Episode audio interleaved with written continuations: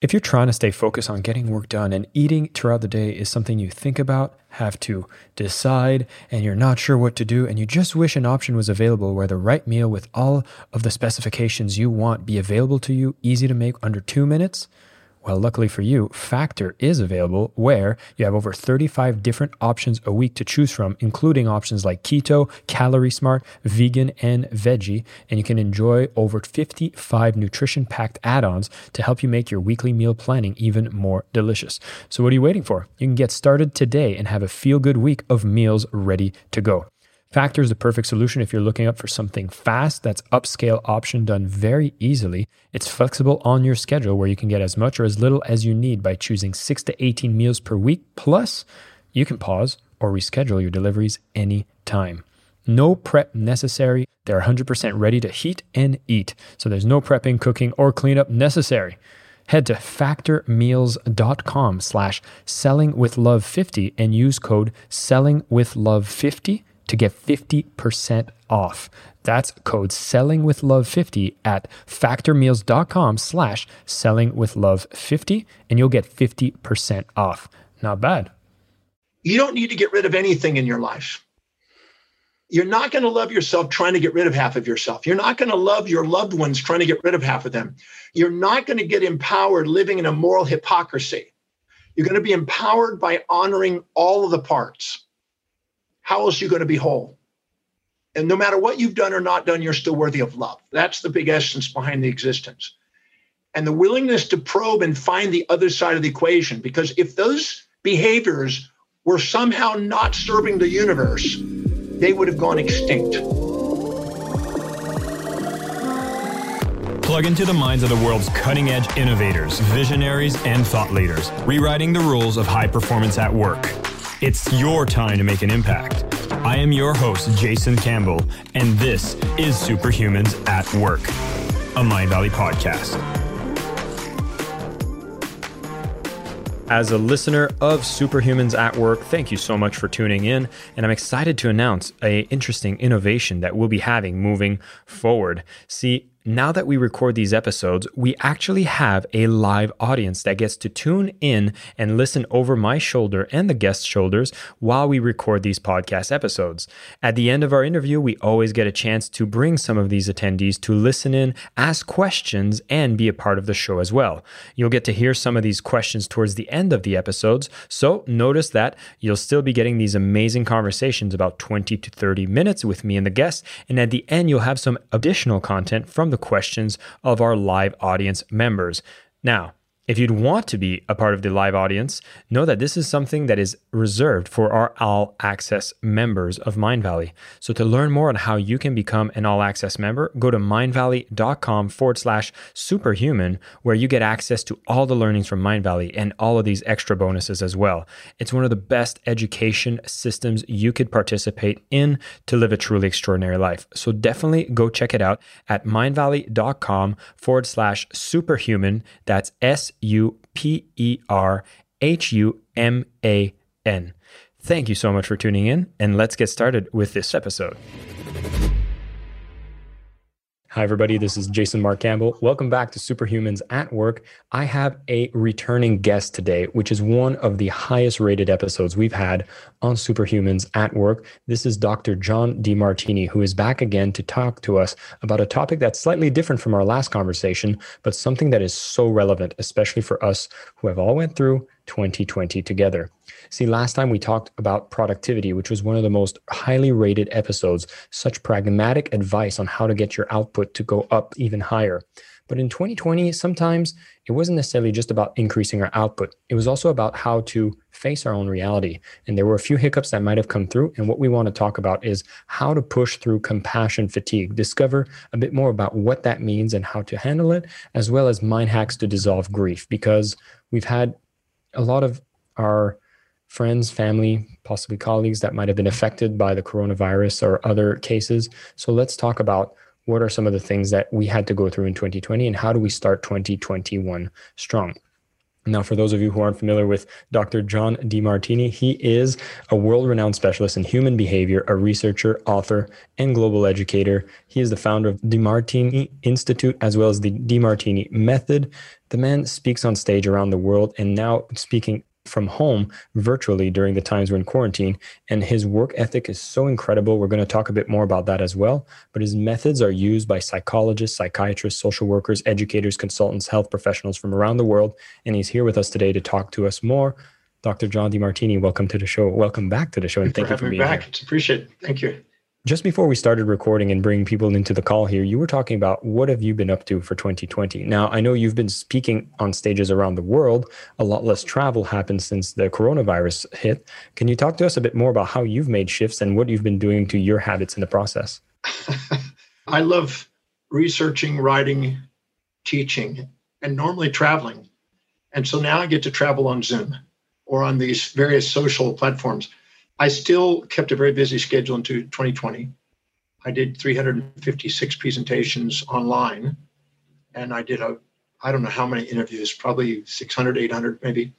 So I was very busy during the year. It seemed like there's a lot of people that went on to the online world, and a lot of them wanted to have a speaker. I, I take advantage of every opportunity I can share. So I love doing that. I love it. Now, I have to ask you the question what motivates you to do so much of this work and get to show up on these interviews? I mean, I'm so grateful that you're also on this podcast, but what's that motivator for you to get you to go and give so much? You know, I've been doing it 48 years. And I, I had a, a an inspired vision that occurred to me when I was 17 years old. I had learning difficulties as a child. And I met a gentleman named Paul Bragg at age 17, right before my 18th birthday and in one night, one man in one hour with one message got to me. I felt like he was talking to me. That was the first night in my life that I thought, wow, maybe if I work at it, maybe I could overcome my learning problems and someday become intelligent. I was told I would never be able to read or write, never be able to communicate, never amount to anything, never go very far in life as a child. I was a high school dropout. I lived on the streets as a kid. And here I am now for the first time in my life hearing a man that believed in me more than I believed in me and saw in me more than I could see in me and somehow catalyzed in a moment of inspiration an idea that maybe I could if I worked for it I could I could finally be intelligent. And that was a turning point. And to find out you can do something you never thought you could do is an inspiration. And I have been doing it now 48 years and I don't need outside motivation to do what I love. And that is to research and write and share and do what I can to help people live extraordinary lives.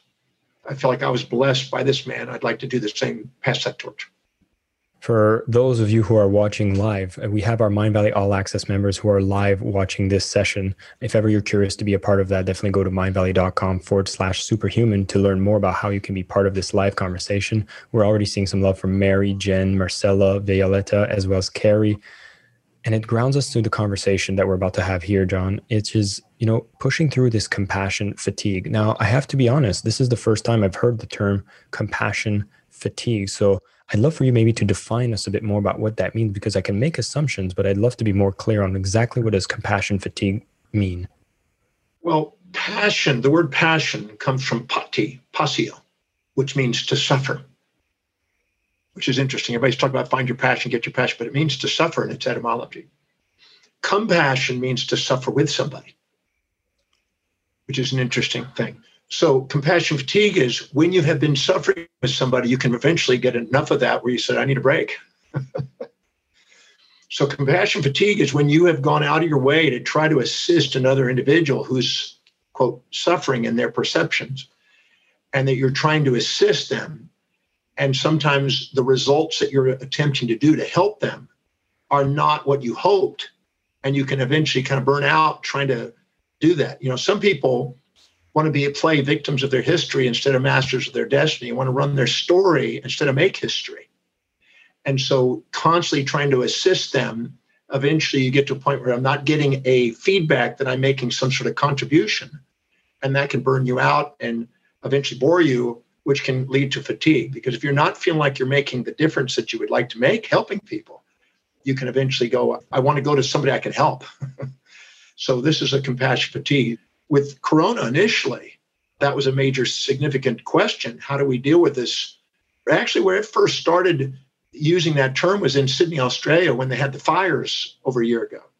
Hmm. About a year ago, they had fires everywhere, and people were, you know, having their houses burned down, and people were needing places to stay, and it was just an overwhelm for a lot of people. And the term compassion fatigue became popular there, and it's kind of spread. And I think that's a, a term, but if you stop and look at what compassion really is, and this is going to shock people, we've all had situations in our life where we've had somebody run a story that they're suffering about something. And there's times when we really feel called to help them. And other times we sit and go, ah, I don't have a connection to that. I don't relate to that. I think you probably know what I'm talking about. What happened is I found out when I was researching compassion many years ago, through almost three decades ago, that a lot of times the wounds that we have had in our own life the experiences and events in our life that we have perceived more drawbacks than benefits to, that we have it stored in our subconscious mind, pain. When we see somebody going through what we've gone through, we identify with it and we want to help them because we really want to help ourselves get through what we've still stored inside us. And helping them helps us. But if we don't relate to what they're going through, and I can't identify and didn't go through that, that may not trigger us a desire for compassion to help them. That's why we see some people really rescue. I noticed psychologists, I interviewed about 30 psychologists that specialized in incest issues. And they were the ones that had been incested because they could identify it, and others that had violence. And because they had had experience of violence and never saw the flip upside of it, they only saw the downside of it. They're trying to kind of rescue. You only rescue things on the outside that represent parts on the inside that haven't been balanced and loved. And so compassion fatigue is the pursuit of trying to help other people work through the things that help you at the same time. Really exploring this was interesting because if you take yourself and neutralize the experience you have, instead of having a compassion and think, oh, they're suffering, you do what uh, Ralph Waldo Emerson said you confront them with reality to help them see the blessings in these crises and help them come back into objective reason and use the experience resourcefully to do something extraordinary with this event. Because the greatest discovery of our generation, as William James said, is we can just change our lives by changing our perceptions and attitudes of mind. We have control over our perceptions, decisions, and our actions.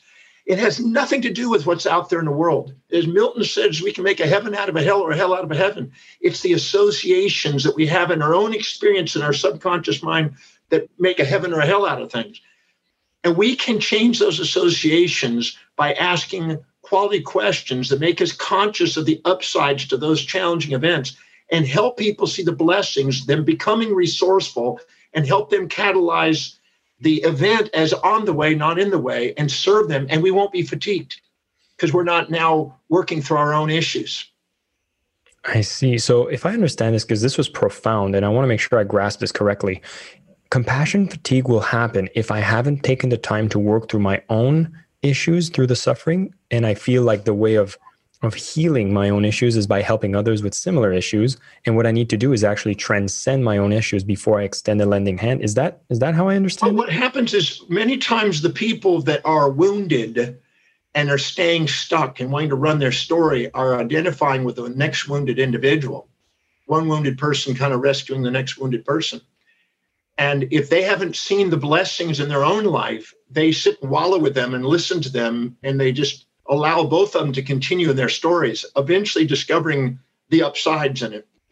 But I find that when I do my the breakthrough experience program, the thing that I do in my signature programs, I actually ask them new sets of questions to help them see the other side, the flip side, and have a cognitive reappraisal of what's happening and spin it in a way where they're seeing it like, whoa, I'm grateful. I had a lady that was abandoned. That was the label she had been given. She'd been going to a therapist for 35 years.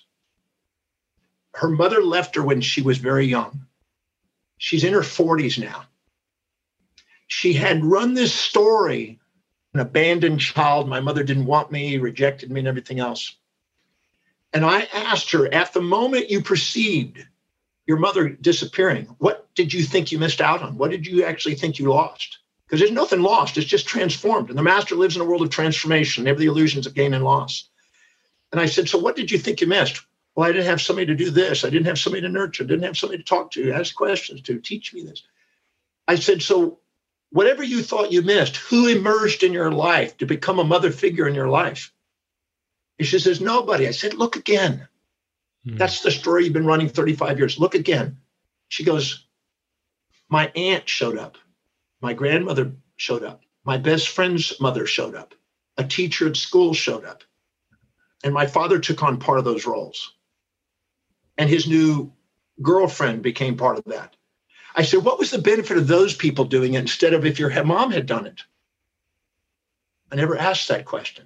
She always resented those people instead of looked at it. And she goes, oh, well, I, wow.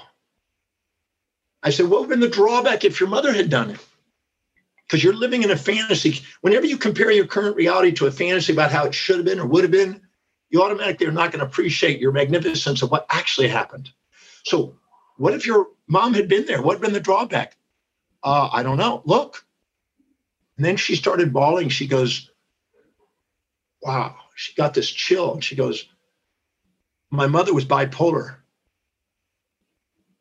And I just realized something that somebody tried to tell me. I now finally make sense out of it. My mother was afraid of what was happening in her life to raise me. And she felt I deserved more than what she could offer.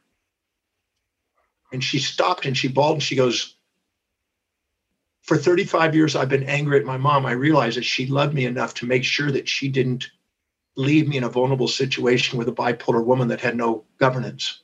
And she gave me to these other people to help me have a better life than what I could ever done. And she bawled and cried 15, 20 minutes nonstop. And she had a cognitive reappraisal and spun the thing in a way where now she goes, My self worth just skyrocketed. I want to make sure I do something on behalf of my mom now. Instead of being a victim of her history, she's now master of her destiny. Instead of letting somebody run the story and go, Oh, you poor thing, which is false compassion, in my opinion, by wounded people in their own lives, buying in and identifying, you know, one wounded person rescuing another wounded person. She finally got an objective realization that her mom was actually doing what she could because deep inside a mother loves a child. And deep inside the decisions they make is based on what they believe will give them the greatest advantage or disadvantage or they couldn't do it. And they're factoring in themselves their child their family their extended family. They got to factor all those. It's not an easy decision at times but when she got that it shifted her life she her self image changed her looks changed her weight came off her career path changed. It's not what happens to us, it's what we decide to make out of our perceptions of that. And that's why asking quality questions can lead to a quality life. I love doing that. That's what I love doing for people to help people take things that they think are in the way and ask them questions to see how it's on the way. Because the truth is, there's nothing that's ever going on in your life that's not on the way. it's all on the way. Everything is feedback your physiology and your symptoms, your psychology and your intuition, your sociology and your friends and enemies and criticizers and praisers, your events that you think are random events are all part of a perfection to guide you to the authentic, most inspired you doing something extraordinary on the planet, making a difference with momentum that eventually can leave a legacy if you are cognizant of that and follow that with incremental activities. I feel like just saying amen to that. Wow. Dr. John, first off, I'll say I'm very glad I asked you to share that story because that was such a powerful story. And I know it's touching so many of our tribe members right now, which I wanted to bring this into this context of the year 2020. We're talking about compassion being this shared suffering. And it seems like the whole world went through a shared suffering with the quarantine, with the COVID. Yet in the way that you reframe the story, we can see that there's a healing process that lies in there. I wanted to hear what was your perspective on what happened in 2020 in this collective suffering that the whole world went through. Well, right when I was filming a movie out in Tokyo and presenting the breakthrough experience right when COVID was starting, and had to go through Hong Kong right before that. Then from there, I ended up flying into LA, and 20 cities got canceled. So I had 20 presentation in different cities around the world, just got boom, boom, boom, boom, boom, canceled because there's no place to do venues. You can't have more than 20 people, this kind of thing. So I went, okay. I said, I'm going, there's never a crisis without a blessing. There's never a loss without a gain. There's always two sides. It's conserved. So what are the upsides? And I started writing them down until I got kind of a tear of inspiration. Two days later, we started doing our online presentation. We've not been off since. And I sent out a letter to, I don't know how many students, thousands of students around the world, and asked them that all the blessings to stop right now and for everything that you think is devastating and think is down, find the other side. What's the other side? 17,000 upsides were sent to me. 17,000. Now, many were duplications and similar and expected, but 17,000. I remember doing an interview and I read some of them, which brought tears to people's eyes. They got closer to their families. They ended up getting more resourceful. They figured out they don't have to drive. There's less pollution. India had the cleanest air. They could see the mountains in New Delhi and stuff. LA had the cleanest air. I mean, the list goes on and on and on. But people started having humorous anecdotes all the time, and they were doing crazy stuff with their kids. And I mean, the list was going on and on and on. And people found out that they can get by on less cost, they can get more resourceful, they can spend more quality time. There is innumerable, as many upsides as downside if you take the time to look if you don't ask the question to look, you don't look, you just run the story. And that to me, running a story and buying into the story and believing their story is not fair because when you're resentful to something, the way life is right now, you're conscious of the downsides, unconscious the upsides, and you're blind to half of what's there. And when you're infatuated and manic and emotionally exuberant, like they do when the stock market's going up on high, you're blind to the downside. You're unconscious of the downsides. But full objectivity is knowing how to ask questions and hold yourself accountable, which means a balance sheet, to see both sides. And the Stoics did this, and Aristotle mentioned this in his works on the mean, the golden mean, that to extract meaning out of an existence, just like Viktor Frankl did, and he was in the concentration camps, is to find the other side of what you're perceiving. So if you're seeing only downside, what's the upside? If you're seeing only upside, what's the downside? When you can bring both sides into the balance, you got the mean and you extract out meaning and the purpose of why things are happening. And that's when you're resourceful to come up with creative, and ingenious ideas. Because when we're pursuing challenges that inspire us, we wake up genius. And if we don't fill our day with challenges that inspire us, it fills up with challenges that don't. But think of all the opportunities to serve new markets to meet, new ways to help people. I don't see the corona as a bad thing or a good thing. I just see it as a factual experience. How can I use this experience to the greatest capacity to serve the greatest number of people and to fulfill my life and my mission? And I found that that has allowed me to do quite a bit this year. I think for everybody listening as well, we're being inspired to look at this differently. Maybe I wanted to dig more on these power questions because you speak about the power of these questions. Now, assuming we're not on the side of being manic as you speak where we look at the downsides what are some key questions that we could look at asking i know it might be more specific to people's stories and situations but are there some generic framing of questions that we could ask ourselves to put ourselves into that better scenario and to have that better perspective to draw us to a more true mean yeah let me open this up first by saying that in uh, neuron magazine March 17th, I think 2016, there was a fantastic little article done on discovering anti memories. And I first came across this work back when I was 23, when I was writing a book on illusional basis for men's health and disease, on how perceptual illusions affect physiology. And I found out that every perception had a contrast and you had to compare things to see it. In other words, if you infatuate with somebody that's attractive, you're also comparing them to somebody that you think is unattractive at that same moment. There's a pair of opposites. Wilhelm Wundt, Max Wundt, who's a famous psychologist over 100 years ago, called this the law of opposites, the law of contrast. Heraclitus, the Greek philosopher, fifth century or so, he called it the law of opposites, right? Pairs of opposites.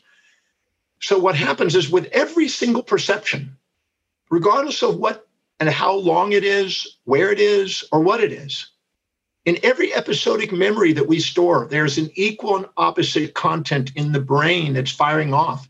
To balance out every excitation in the brain, for every facilitation, there has to be an inhibitory neuron transmission to calm down the electricity, or we have noise in the brain and create disorders, psychological disorders in the brain.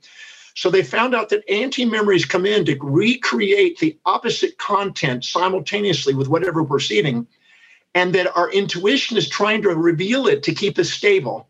But we ignore it with subjective bias and confirmation biases and false positives in our perceptions, and then get trapped with the noise in the brain. When we infatuate with something, it occupies space and time in our mind. When we resent something, it occupies space and time in our mind. It's hard to sleep at night when we're highly related or highly depressed or resentful.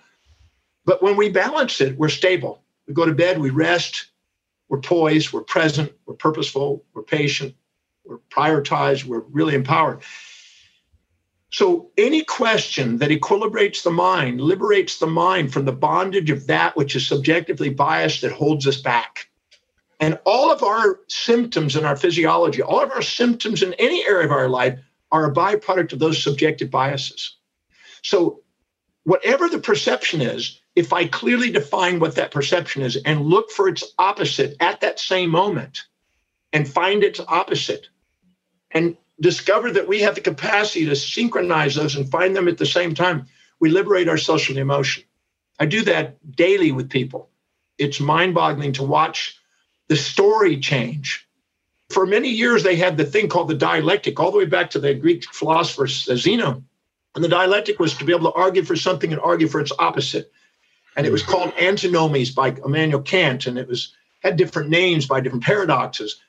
But knowing how to ask the question to make you consciously aware of what you're unconscious of, to make you fully conscious, is the most liberating path of awareness, reflective awareness, because it's like a mirror reflection an enantiomer in chemistry is balanced in that case. When we're able to see things from that perspective and ask the questions to liberate, we don't buy into the illusion of mania or depression, manic or panic, I call it. We are basically poised and we're now objective. We can now take this and find meaning and resourcefulness. Resourcefulness means going back to the source, and the source is full conscious awareness of that that was a pair of opposites, not a one-sided illusion. That's why Milton, when he said you can make a heaven out of a hell or a hell of things, because there's a yin yang Taoist construct there. Within the yin is the yang, within the yang is the yin. By being aware and asking questions to see it instead of running stories of your victim thinking and your subjective bias, you empower your life and not trap yourself in the history of, of what you're storing in your subconscious mind. Your subconscious mind stores all the subjective biases and makes you impulsive and instinctual like an animal, and you run from your amygdala the person who's objective and asks questions and is able to find meaning in things, that's what distinguishes us from the animals and allows us to go do something extraordinary. Thank you so much for that, Dr. John Demartini. I want to do a quick recap here for this part. And for those of you who are tuning in live, know that you can use the Q&A function to ask some questions. We might even have you come live towards the end of this so you can ask your own questions. And if you're listening to this on the podcast, know that you can go to mindvalley.com forward slash superhuman to learn more about how to be an all access member so you can tune into these live sessions as well. If I understand this correctly, we've heard so far that compassion fatigue comes from trying to help others while you haven't actually dealt with your own issues first. What we can do to actually solve our own issues is change that perception, change that perspective, which is truly what is the thing that we have power over, and we can change the reality of our state. Our emotions can actually completely shift when we shift the story we tell ourselves. If we keep ourselves in that victim mentality, then you keep repeating those patterns and you're not actually being able to see the silver lining in any situation. And what you just said right there, the way I understand it, is if you ask a question that is actually trying to argue against what your current beliefs are is where you start finding something that is more objective, something that is more centered, something that is more true to the reality of the situation, as opposed to the very biased way that we tend to look at our own stories, our own situation.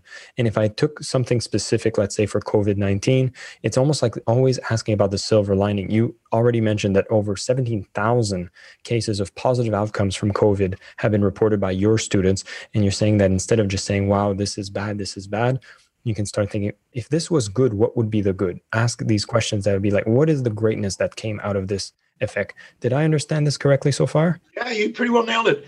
You know we really have the capacity to do something extraordinary in life you know we go around we get trapped subordinating to outer authorities that we've never even questioned Are they deserving to be outer authorities? And then what we've done is we've trapped ourselves in the herd instinct, the herd mentality many times, and conformed instead of normed.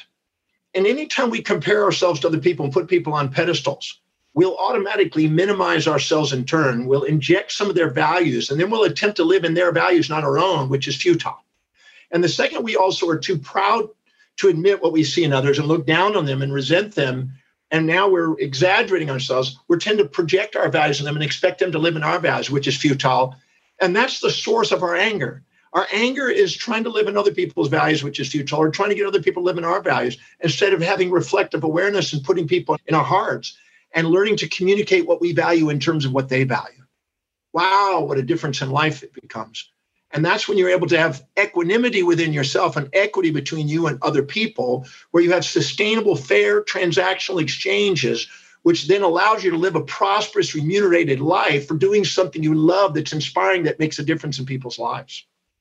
Dr. John Demartini, thank you so much for coming on the show and sharing this incredible wisdom. I know for everybody listening, this has been inspiring. And I just have to take a minute that your way with words are impeccable. I mean, I absolutely love the way you communicate. I'm very inspired by the messages you share. They hit as a home run every single statement that you make. And I very much appreciate that you are here, you are sharing, and you're making sure that the transformation that you get to do with the words you choose is truly profound for everybody listening to this. So thank you once again, everybody. This has been Jason with Dr. John Demartini here on Superhumans at Work we're going to switch over to a Q&A now so that we get to interact with the live people here. For everybody here, was this good? Was this great? What's your opinion? I'm curious to know. I know for me, this was absolutely amazing. John, this was incredible. Thank you. I see here Josh Bird actually asked a question that I was asking and it's been asked already. He was like, what are good questions to ask? We already talked about this, so I'm going to remove this question. If you have any questions, make sure you use the Q&A function and Can I answer that one, Jason, about a good question.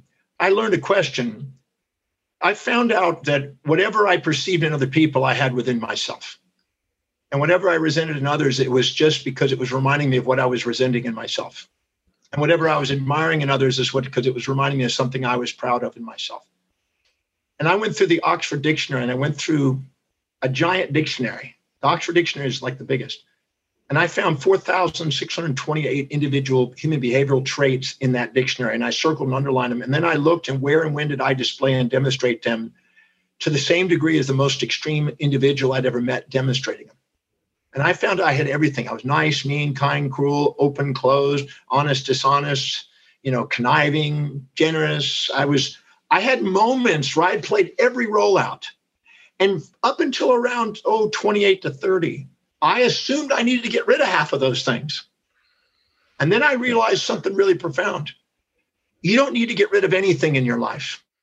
You're not going to love yourself trying to get rid of half of yourself. You're not going to love your loved ones trying to get rid of half of them. You're not going to get empowered living in a moral hypocrisy. You're going to be empowered by honoring all of the parts. How else are you going to be whole?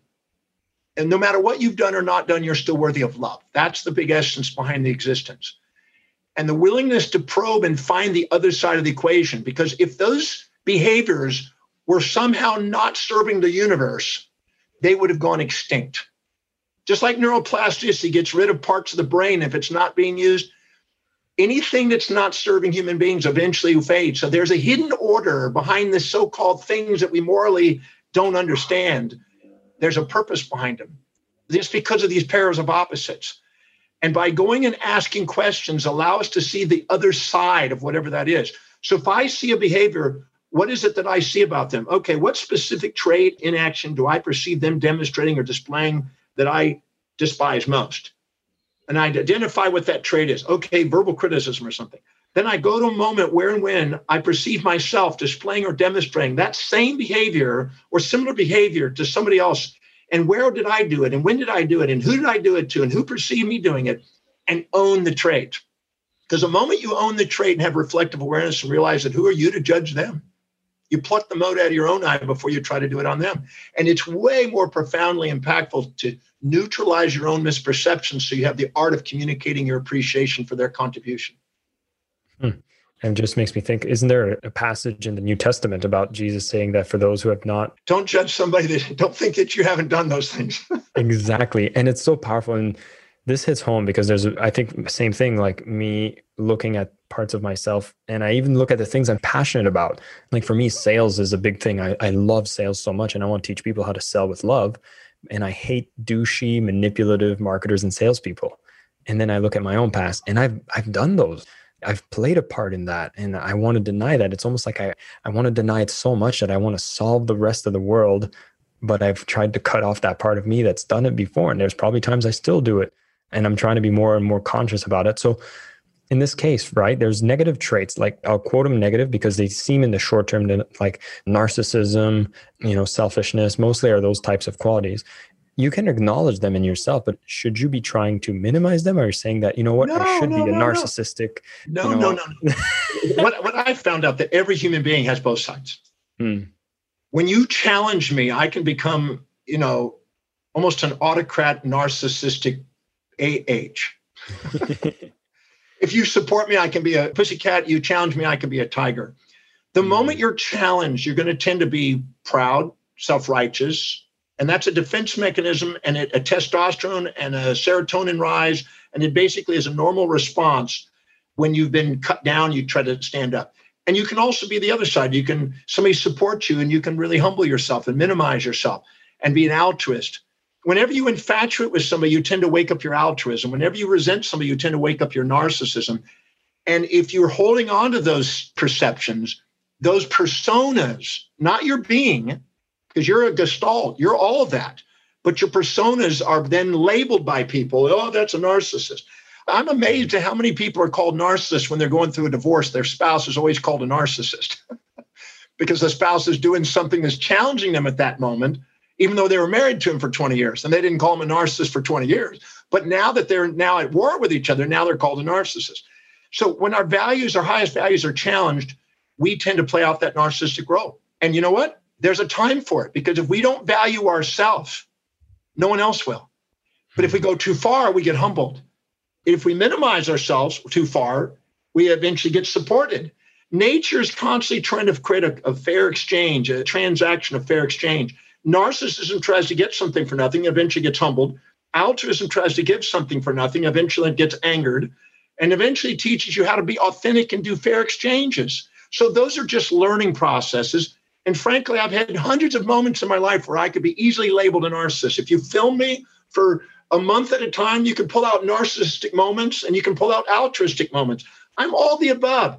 And I don't need to get rid of any part of it. Those are all of our learning experiences when you're in elementary school, you go to science class, you look up at the top of the room and you see a little atom called hydrogen and then helium and then beryllium, right? Lithium and then beryllium and boron. And you go up the chart up to uranium. You get these smaller to larger balls.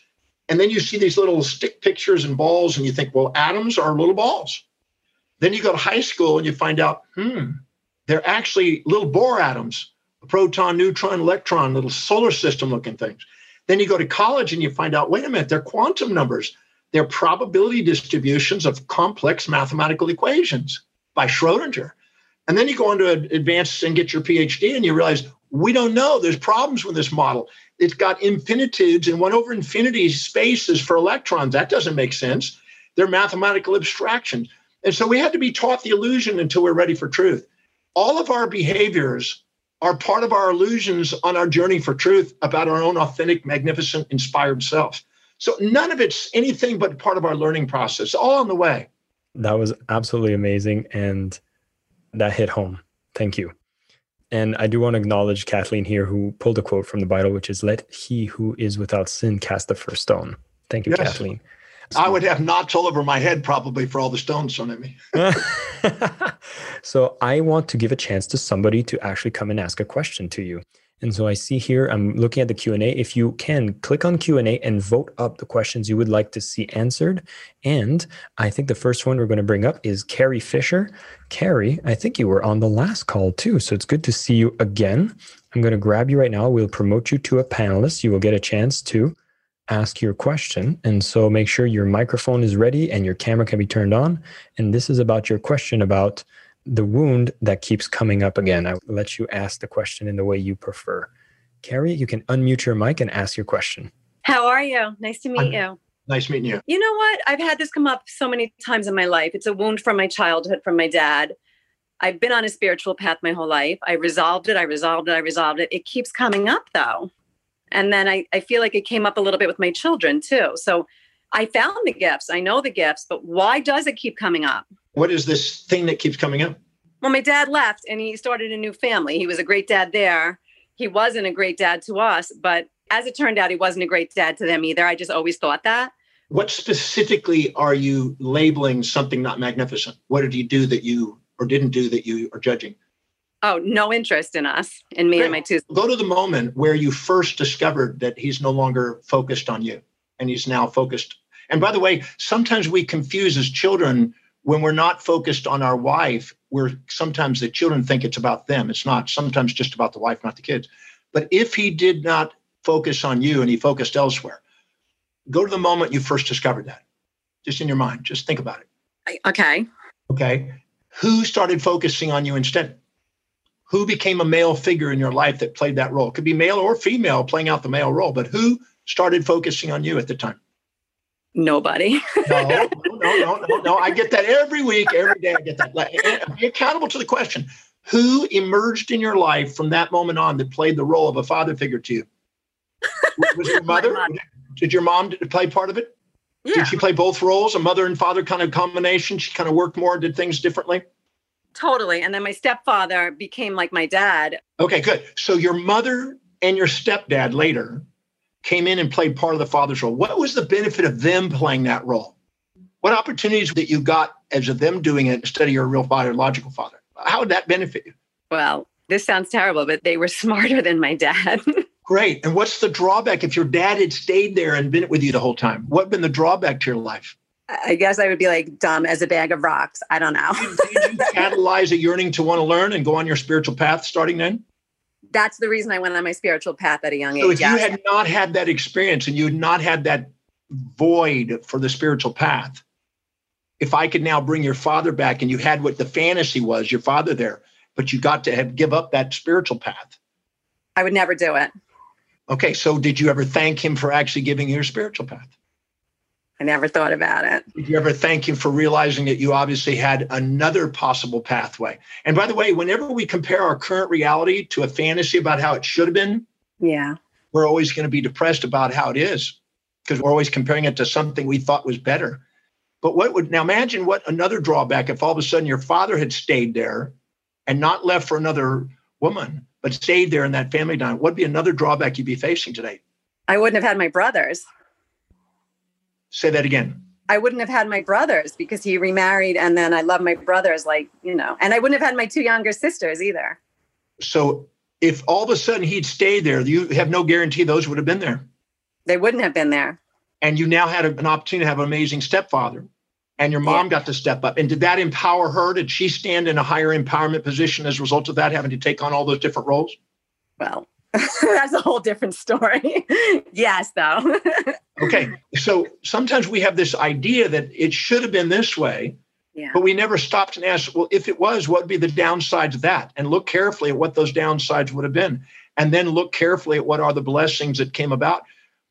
Besides those new people coming in, what else did you think you missed because your father wasn't there? What other behavior that you expected him to do that you thought you missed out on? I always felt I missed having a whole intact family. If you had a whole intact family with him there, what would have been the downsides you'd face?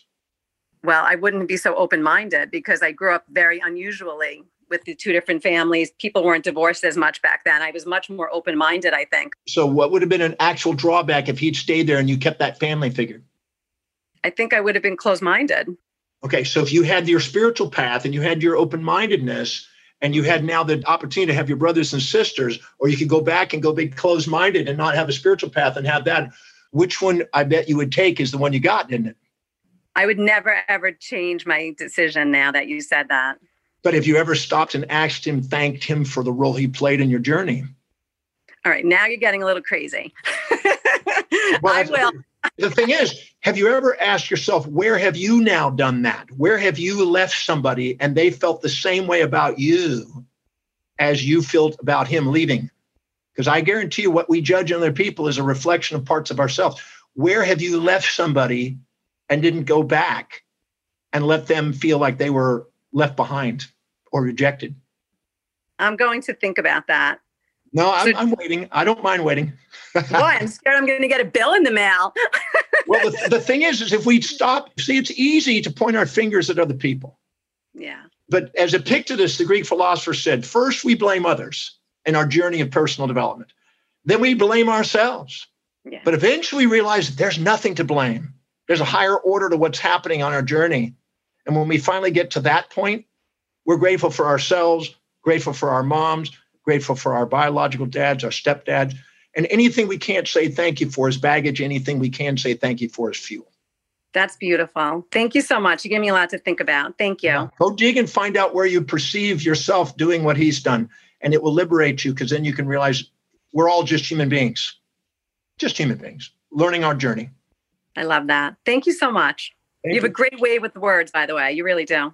Well, thank you. Carrie, thank you for the question. John, thank you so much for sharing. That was a very powerful answer that I know has had a profound impact for Carrie and for everybody else listening as well. We have one more question we'll get a chance to answer here with Gaurav. Gaurav, you will see yourself being promoted to panelist. Come on in. You asked a very powerful question as well that's been the most upvoted in the session. Hi, yeah, sorry. This is very early morning for me. It's 8.30 a.m. time. Winter morning in Mumbai. Uh, 23 degrees in Mumbai is a winter. I'm so glad that I joined this call because it's been very fascinating to hear both of you. My question was, and it's coming from a personal experience, the question I had was that while it often happens that from your best point or your high point in life, we slide into grief. You often stay in that state for a long time. And then when you come out of it, you realize that you've probably wasted a lot of unproductive time doing nothing. And I always believe that you come out of it ultimately. But what I wanted to understand is is there a way or a practice or a hack that one can do to avoid spending a lot of time in that low state and asking or adopting a practice which will help one get out of this situation faster or realize that you're getting into that situation? Because my personal experience was that when I went into that state, I took a lot of time to get out of it. I ultimately did. One of the things which I did was to join Mindvalley as a part of it. And I feel that I'm out of it. But that's my question how can one do a checkpoint, internal checkpoint? Okay. I'm actually writing a new book on grief right this minute. I've been working on it today. I'll address this. So, do you have something to write with and write on to take notes? Yeah. I have been working with perceptions of loss and grief since 1984 clinically. And one thing I'm certain about is there's only two sources of grief, two sources of perceptions of loss with bereavement and grief. So write this down.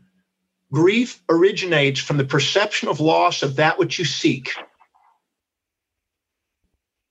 It's an amygdala response, a nucleus accumbens response in the amygdala of a seeking of that which we seek, an impulse for seeking what we want. It shows up biologically as prey, like animals looking for prey to eat. And the second source is the perception of gain of that which you're trying to avoid. That's the predator coming to eat you. So there's only two forms of grief, just like there's two forms of stress the perception of loss of that which you seek, loss of food, and the perception of gain of that which you're trying to avoid, something eating you. Now, in the brain, no matter what you're perceiving that you're seeking that you've lost or gaining what you're trying to avoid, the brain registers it exactly the same chemistry wise. So if you, for instance, are looking for a girlfriend and you've got a girlfriend and then she leaves you, you can have grief. If you are looking for money, all of a sudden you lose money in a stock market, you can have grief. If all of a sudden you lose a business opportunity, you can have grief. Any perception of loss of that which you seek, that you admire, that you infatuate with, that you're desiring to obtain, can cause grief because grief is a withdrawal symptoms from the addiction to things we're attached to. The more attached, the more oxytocin, the more vasopressin in the brain, the more the grief response when it's all of a sudden taken away. Or we have grief about all of a sudden a bills coming in that we don't want, or people that we don't want to be with, them coming and visiting us. or all of a sudden clients we don't want to deal with coming in and all of a sudden have to do business with them. That's grief. So grief comes from the perception of loss of that which you seek and the perception of gain of that which you're trying to avoid.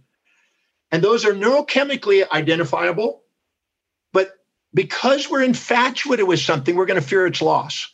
So if you have a girlfriend that you're highly enamored with and infatuated with and got on a pedestal, you're going to be anxious about losing her. And you're going to be grieving and devastated if you lose her. But if you've dated her for a year and you start to get bored with her and you're frustrated with her and you're starting to resent her and you don't like her anymore, and all of a sudden she leaves, you celebrate. You celebrate because you go, oh, finally I'm freed. I can go on about my business because I'm not infatuated with her anymore. So anytime we infatuate with something or resent something, we increase the probability of distress and grief because highly polarized perceptions need those responses to try to get us back into balance. It's a response to guide us back to an objective state. So if you're grieving somebody, lost loved one, a friend, somebody died, a dog died or something, you immediately go find out what are the traits or behaviors that you're infatuated with, that you admired about them, identify them and make a list of them. Make a list of everything that you admired about them. Then go find out who is now replacing that behavior. Just like the father that left, who became the father figure? The mother became, the stepfather became, possibly teachers. Who took on that role? Find the new form. The master lives in a world of transformation, not the illusions of gain and loss. There's nothing ever lost, it's just changed in form. It's an eternal transformation, has been stated for centuries. Then go find out the drawbacks and downsides of the thing you infatuate with. Because if you can't sound the drawbacks of it, you're going to be lost. You're going to feel like, oh my God, I lost what I'm addicted to because you're going to be addicted to it find the downsides of when it was there. What were the downsides of it? And find out what were the downsides to break the infatuation. And then go find out the benefits of the new people that are coming into your life to provide this behavior. If you find the benefits of the new form, the drawbacks of the old form, and find out what is the new form, I guarantee you, you can dissolve grief. I've been doing it since 1984 successfully on thousands of people. It's simply a process that changes the neurochemistry in the brain and releases people from the illusion. Because you never grieve. When Soleimani was killed by Trump in Iran, the people of Iran who had him as a hero, a general hero, mourned. Five million people mourned. But people in America that had him as a, a terrorist were celebrating his death. The same thing for Saddam Hussein. The people that saw him as a hero mourned his death. The people that saw him as a villain celebrated his death. It has nothing to do with the event. It has everything to do with how you were perceiving them prior to that event or perceiving that object or individual or whatever you're attached to. It's the attachment. The Buddha says as long as we have an attachment, the world on the outside runs our life. Transcend the attachments by being objective and neutralizing our perceptions liberates us from the external world and allows us to be called from the heart. Thank you so much, John. That was so powerful. I have a book out called The Heart of Love if you can find that book, there's a chapter on exactly what steps to do that I just mentioned. And when my new book comes out, then hopefully you can get that. But that probably won't be out to the end of this year. So it's going to be my next read, actually. yes. Thank you so much, sir. Thank you so much.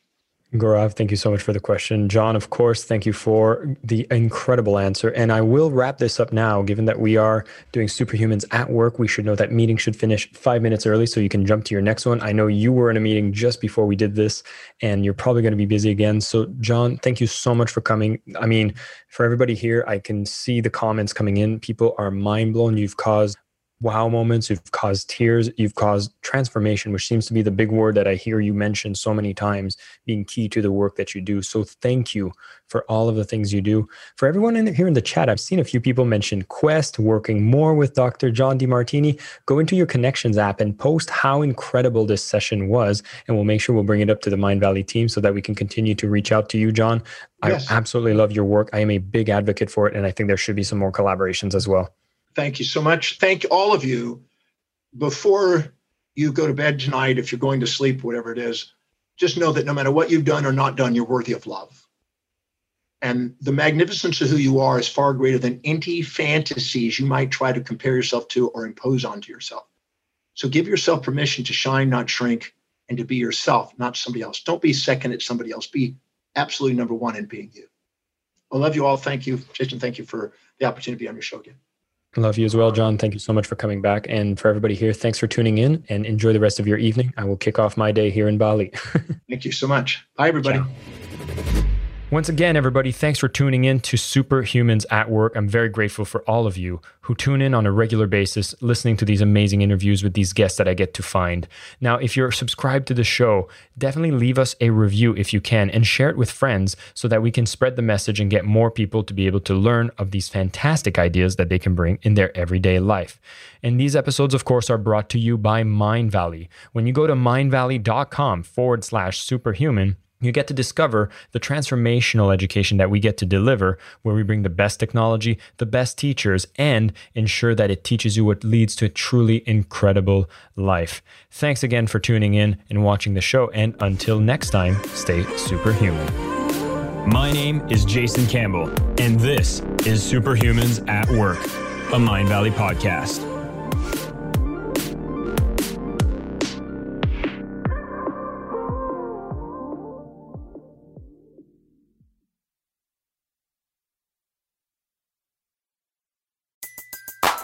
Everybody in your crew identifies as either Big Mac Burger, McNuggets, or McCrispy Sandwich. But you're the filet fish Sandwich all day. That crispy fish, that savory tartar sauce, that melty cheese, that pillowy bun. Yeah, you get it. Every time. And if you love the filet of fish, right now you can catch two of the classics you love for just $6. Limited time only. Price and participation may vary. Cannot be combined with any other offer. Single item at regular price. Ba da ba ba ba.